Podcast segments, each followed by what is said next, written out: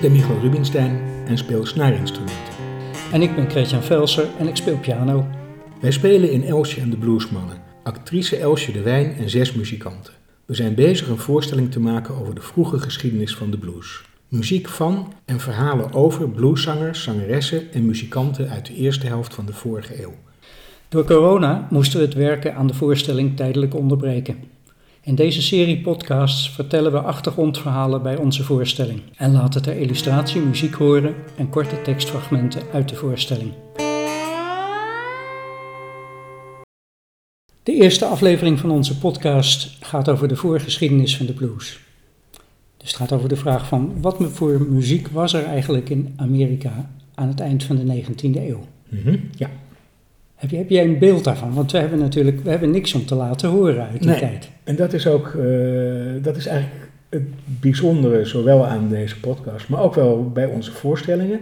Daarbij hebben we eigenlijk, eh, spelen we de muziek zoals wij het leuk vinden om te spelen, maar gaan we het niet helemaal reconstrueren zoals het toen geklonken heeft. Dat weten we ook trouwens niet. Nee. En in feite, nou, zeker vandaag is het ook een soort onderzoek naar hoe zou het geklonken kunnen hebben. Want er is heel weinig natuurlijk. Ja. Juist omdat het de 19e eeuw is, A. En B, omdat wat er werd opgenomen, maar heel weinig muziek van Afro-Amerikanen was. Ja. Dat zullen we ook vandaag weer, weer tegenkomen. Hoe, maar hoe komen we dat dan te weten?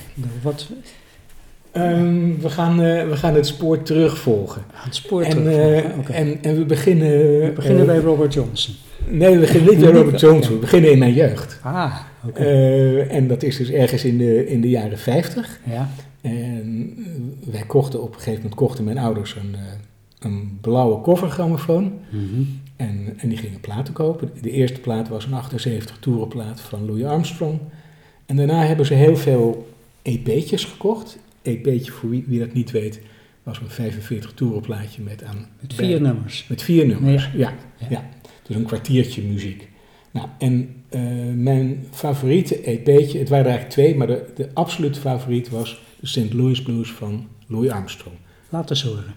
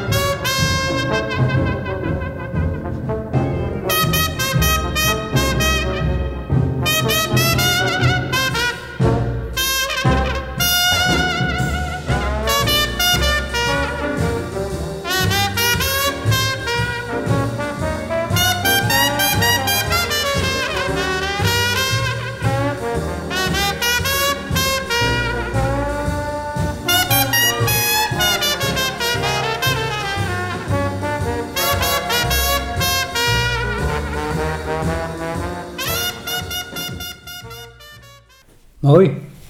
Mooie muziek, maar wanneer is dit opgenomen? Dit is opgenomen in 1953. Oké. Ehm, kijk, dit is nou, wat ik nu heel jammer vind, is dat ik nooit aan mijn ouders heb gevraagd waarom ze dit hebben gekocht. Volgens mij zijn ze in, in, die, in die tijd een keer naar Louis Armstrong, eh, naar een concert in het concertgebouw van hem geweest. En misschien hebben ze het daarna gekocht, of misschien hebben ze het ook daarvoor gekocht. Kijk, we hebben hier nog een stapel EP'tjes uit die tijd. En Ella en Louise. Oh, wauw. Ella en Louise. Louis Armstrong. Ze waren echt fan Ja. van Louis Armstrong. Jammer dat we ze niet kunnen laten zien, want alleen de kleuren zijn al prachtig. Ja, Maar, maar, even- terug, naar, terug naar Louis Armstrong. Eh, ten eerste, ik wist natuurlijk helemaal niet eh, dat het een nummer van W.C. Handy was. Het was voor mij Louis Armstrong Mhm. en het was voor mij geen blues. Want het woord, ja, het woord kwam in die titel voor, maar het was, eh, wij noemden dit oude jazz. Ja. En heel erg eh, veel later ontdekte ik pas wie W.C. Handy was. Vertel eens, want ik denk dat niet veel mensen dat weten wie dat was. Nee, ga ik zo vertellen. Ja. Ik, kreeg, ik kreeg namelijk op een gegeven moment van mijn ouders deze LP. En dat is de LP waar dit nummer op staat. En die heet Louis Armstrong Plays W.C. Handy. Ja. Met ook een foto van hun allebei op de voorkant en op de achterkant verhalen hoe de opnamesessies verliepen. En deze is in 1973 zag ik eh, heruitgebracht. Dus eh, ergens rond die tijd heb ik hem van mijn ouders gekregen. Toen maakte ik al, was ik al een beetje met muziek bezig. Wel heel erg fanatiek aan het luisteren in ieder geval. Nog niet zo erg aan het spelen. Ehm, nou, eh, maar toen, dat was denk ik de eerste keer dat ik de naam W.C. Handy zag. Van oké, die had dus kennelijk die muziek geschreven. Ja. Nou, toen raakte ik zelf in de blues en toen kocht ik op een gegeven moment deze plaat. Dit is de plaat Copeland Special van Johnny Copeland. En die is uit 1980 of 81. En daar zit een sticker nog steeds op. Ja. Blues Album of the Year, W.C. Handy Blues Awards. Dus kennelijk was die W.C. Handy, heeft echt grote betekenis voor blues gehad. En nou, fast forward nog weer een paar jaar. En eh, toen heb ik eh, dit boek gekocht. Eh, en dat is de autobiografie van W.C. Handy. En die heeft als titel Father of the Blues. Ja. Nou, dat is dus kennelijk is W.C. Handy heel belangrijk voor blues. Terwijl voor mij heb ik die muziek toch in, in eerste instantie via Louis Armstrong met jazz Oh, geassocieerd. Ja.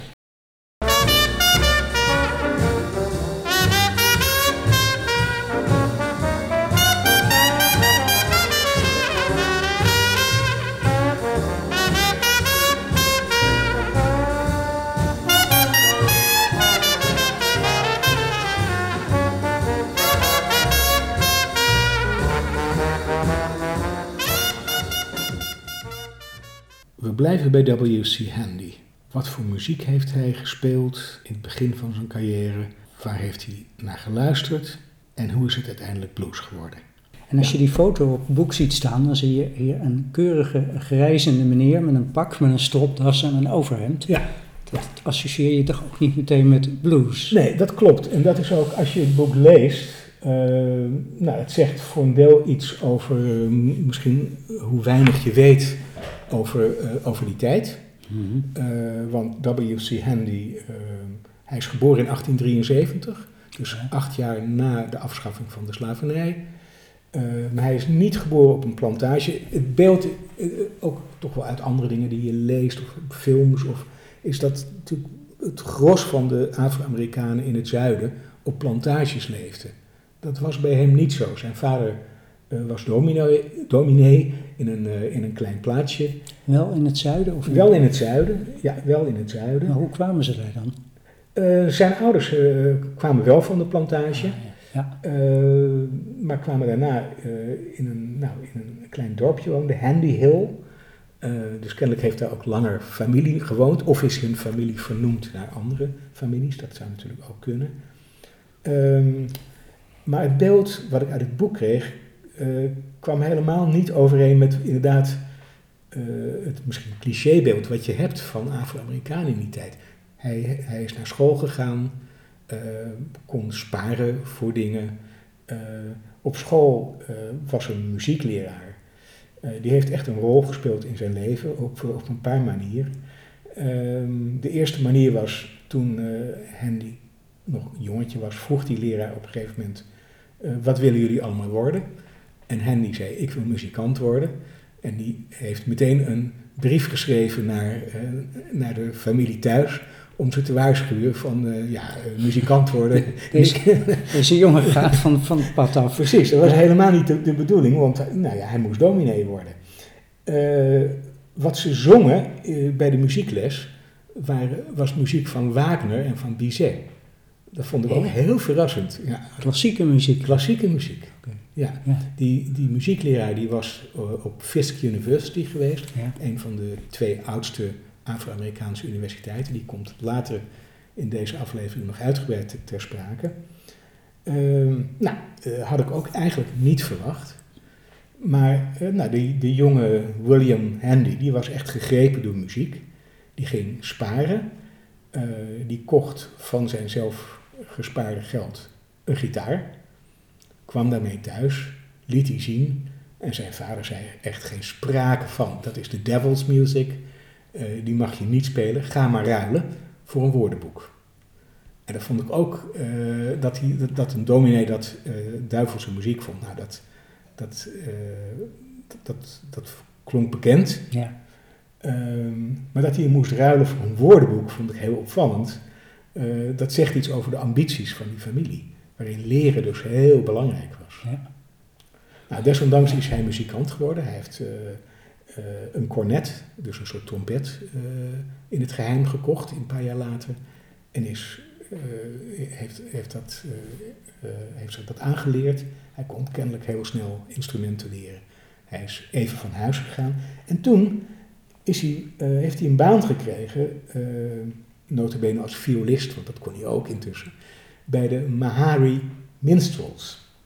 Nou, en, en ook dat is heel bijzonder, want die Mahara's Minstrels, de Mahara dat waren trouwens Ierse broers met mogelijke maffia-connecties. Uh, maar goed, het was wel een, een, uh, een Afro-Amerikaanse minstrelsgroep. Uh, oh, waren die er ook? Ja, die waren er dus kennelijk ook. Dat, dat wist ik ook helemaal niet. Want wij associëren uh, de minstrelshows uit de 19e eeuw toch vooral met, nou ja, een heel racistisch uh, theater, muziektheater ten koste van Afro-Amerikanen. En dan lees je uh, Handy daarover en dan is hij er eigenlijk best positief over. Ja, waarom? Ja, hij zegt dat het uh, ten eerste, het was natuurlijk gewoon een goede baan. Mm -hmm. hij is later ook muziekleraar geworden, maar is daarna weer teruggegaan naar die minstels, omdat hij dat eigenlijk een fijnere baan vond. Uh, en hij zei, het was, ook, uh, het was ook heel goed, wij konden onszelf als Afro-Amerikanen daar laten zien. En uh, nou, het was goed voor ons, ons zelfvertrouwen. het was iets van onszelf. Ja. En dat vond ik. Nou en zaten die in een gemengde groep dan, of had je, had je witte en zwarte minstrelshows? Mm, het is echt aan, de, aan, het begin van de 19e eeuw begonnen als witte shows. Ja. En vanaf het begin met blackface. Ja. Uh, Zwarte en, Piet. Ja, zwart, ja, zwart, zwart gesminkt. Zwart met kurk, zoals ja. inderdaad uh, wij vroeger onze neus ja. zwart maakten bij het spelletje Zwarte Piet. en een enkele keer deden er ook wel Afro-Amerikanen mee. Uh, maar het was toch vooral een, uh, nou, een wit gebeuren. En er waren twee uh, belangrijke zwarte stereotypen die daarin belachelijk werden gemaakt, zou je kunnen zeggen. De ene was de figuur Koen. Mm-hmm. Dat was een beetje een deftige, keurig geklede man. En de andere was een soort ja, een landbouwer, een boer. en dat was Jim Crow. En waar later ook de Jim Crow wetgeving genoemd ja. zijn. Uh, maar meteen na de afschaffing van de slavernij ontstonden al de eerste, eerste zwarte uh, groepen, minstrelgroepen. Wel altijd onder witte leiding, maar het waren groepen, Afro-Amerikaanse groepen, die ook voor hun eigen publiek gingen spelen mm-hmm. en die heel succesvol waren. Ja. En maar die we hadden het erover dat je, dat je eigenlijk niks meer kan horen uit die tijd. Maar wat voor soort muziek speelden die minstrelshows dan? Het was ja. niet alleen muziek. Hè? Het, het was, was helemaal meer, niet alleen muziek. Dat ga je zo nog uitleggen. Maar, ja. maar is er muziek die je, die je kan horen waarvan je zegt van dit komt uit die tijd? Uh, ja, een heel klein beetje gaan we, gaan we straks uh, horen ja. van die Georgia Minstrels. Ja. Uh, die eerste en ook wel de allerberoemdste Afro-Amerikaanse minstrelgroep zijn opnames uit 1900 en 1902. Dat is echt wel heel bijzonder, omdat uh, nou, er is gewoon heel, heel weinig. En die proberen in drie minuten te vangen wat een heel avondprogramma van een minstrelshow doet. Ja. Dat is ook, uh, ook bijzonder. En verder uh, heb ik geprobeerd dat een beetje te reconstrueren. Ja. En dat heb ik gedaan aan de hand van, van wat W.C. Handy erover schrijft. En ook nog van een ander boek wat ik over die tijd heb gelezen. En nou, die, dat kwam heel erg met elkaar overeen. Dus daar kun je echt wel een beeld uithalen hoe dat geweest moet zijn.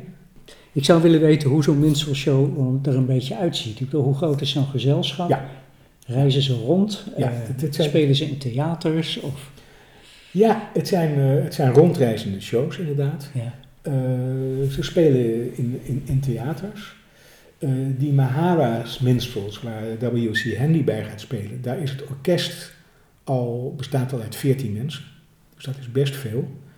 En daaromheen zit dan een heel gezelschap nog van eh, nou ja, van allerlei artiesten. En dat zijn voor een deel zangers, soms ook Mhm. kwartetten. Want Mhm. eh, de kwartetzang was enorm populair in, eh, in de 19e eeuw. Ehm, en verder eh goochelaars, vuurveters, acrobaten, eh, Een buiksprekers. circus zonder dieren. Ja, ja, ja, Ja. ja. En zo opereerde het ook, want eh, als zo'n eh, minstrelgroep eh, aankwam in een plaatsje waar ze gingen spelen, dan gingen ze een optocht houden door dat plaatsje heen. En dat is precies wat circussen vroeger eh, Ja, ja, ook met de- deden. ja, klopt. Met vaandels erbij. Hè? Ja. En, en W.C. Handy beschrijft wat voor soort muziek ze dan speelden. Dat was marsmuziek. Ja, En dat was ook, nou, ja, zoals hij dat beschrijft, vrij traditionele marsmuziek. Daar, dat onderscheid, eh, dat gaat aan mij voorbij, omdat ik niets van marsmuziek weet. Maar eh, hij vertelt dat eh, de muziek van Sousa, de Washington Post. dat is, Ja. dat, zelfs dat, is, dat was eigenlijk al gewaagd om te spelen. Zij speelden liever iets traditioneler. Nou, daar kan ik één nummer van laten horen. Zij het in een moderne versie. En dat heet Somewhere a Cow is Bawling. Dus er staat ergens een koe te loeien. en dat, eh, in, de versie, in de moderne versie van de New Columbian Brass Band. En je hoort die koe ook echt loeien. En dat moet je je dus voorstellen bij zo'n Zo. intocht.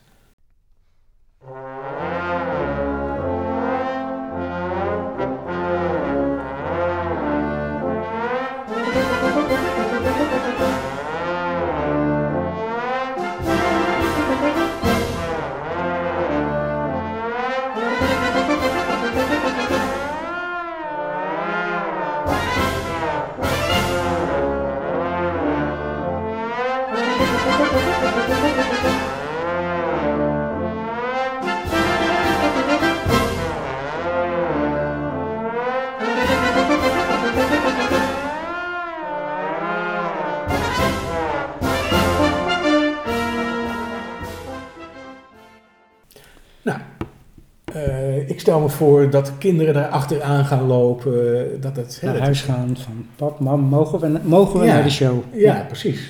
Nou, en dan, dan, lopen ze, dan lopen ze toe naar waar ze gaan spelen. Eh, en dan geven ze nog een soort eh, mini-concert.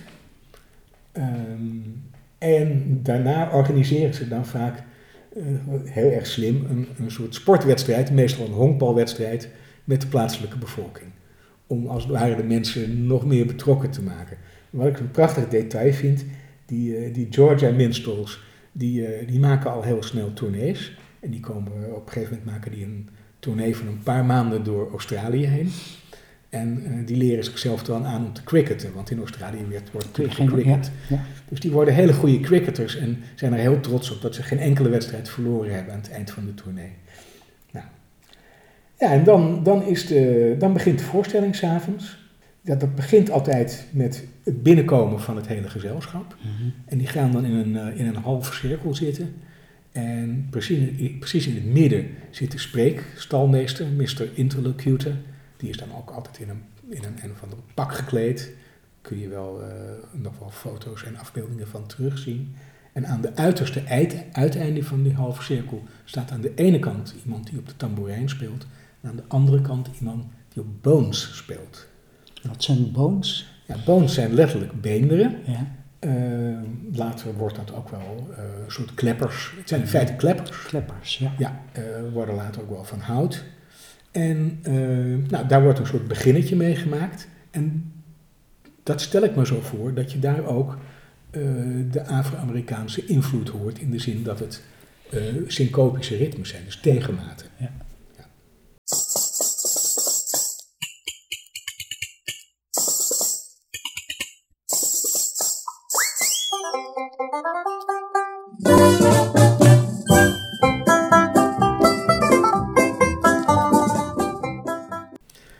Volgt er een deel waarin grappen worden gemaakt. Mhm. De, hè, de, de interlocutor die maakt grappen met eh, zijn, zijn gezelschap. En zij maken ook grappen t- ten koste van hem. Ja, en dan begint de voorstelling. Ja, en daar heb ik ook een paar muzikale voorbeelden van gevonden. We gaan luisteren naar, naar twee, eh, twee nummers die, die door... eh, de ene daarvan eh, wordt door W.C. Handy genoemd. She May Have Seen Better Days. Echt een, eh, een, een sentimenteel lied. En het andere komt dan van die, van die is echt van de Georgia Minstrel zelf. Dat heet A Picture No Artist Can Paint. En dat, dat is uit 1902, dus dat is echt een hele oude en ook zeer krakerige opname. He may have better days when she was prime. He better days upon a time. So by the wayside he fell, he may yet mend the way. For old Mother is waiting for her who has seen better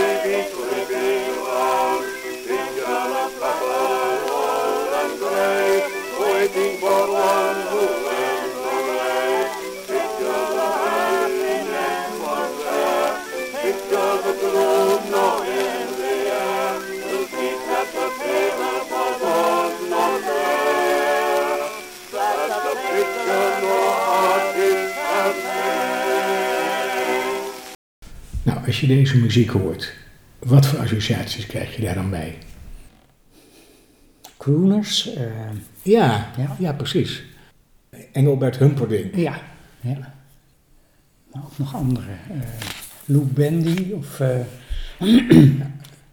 ja, zangers uit de dichtiger jaren. Ja, gedragen gezongen. Ja. Dat was toen... De Singing Detective heeft ook allemaal van ja, dat ja, soort muziek. Ja, dat is een, een, een oude, oude serie voor de jonge luisteraars. Ja, oh ja. Ja, ja. Um, ja ik, ik, denk uh, dus gedragen zang, wat sentimenteel, crooners, ja, amusementsmuziek. Um, en ik denk uh, um, in, in dat opzicht, dat is ook wel. Kijk, muziek gaat over alle grenzen heen. En uh, het wit publiek en het Afro-Amerikaans publiek luisteren naar dezelfde muziek voor een deel. Mhm. En, en dat kun je, hier ging het ook vooral om de zangkunst. Om mooi te kunnen zingen. W.G. Handy beschrijft heel uitvoerig uh, hoe bepaalde zangers zo'n prachtige bariton hadden of juist een mooie tenor. En het, dat, dat was heel belangrijk mhm. bij de, uh, in de, in de minstrelshows. En Handy speelde in zo'n minstrelshow? Ja. Of componeerde ook voor zo'n minstrelshow? Nee, hij speelde in de minstrelshow en werd ook al snel bandleider. Hmm. Hij moet wel echt een hele, hele getalenteerde muzikant geweest zijn. Hij kon alles spelen en uh, nou ja, kwam dus ook al snel aan de... En hij maakte wel de arrangementen, dat, uh, mm. dat wel. Ja. Nog één, één dingetje tot slot ja. over die minstrelshows. De, de avond die werd dan altijd afgesloten oh, ja, met, een, met, een, met een toneelstukje. Een, een comedy en uh, dat was uh, vaak een versie van Uncle Tom's Cabin, mm -hmm. hè, bijvoorbeeld kinderboek. En uh, in de, de witte minstrelshows die maakten dat dan juist een beetje belachelijk. En de Afro-Amerikaanse minstrelshows gingen toch veel meer. waar het om ging, was om in dat stuk iets te laten zien van het leven op de plantage. Dat, dat was een belangrijk aspect. Er was vast nog meer muziek dan die minstrelshows. Nou, er zijn inderdaad veel meer soorten muziek waar Handy waarschijnlijk naar geluisterd heeft. En waar we nog het een en ander over kunnen vertellen. Maar dat doen we in een apart tweede deel van deze aflevering. Dan hebben we het onder meer over spirituals en over stringbands. Luisteren dus.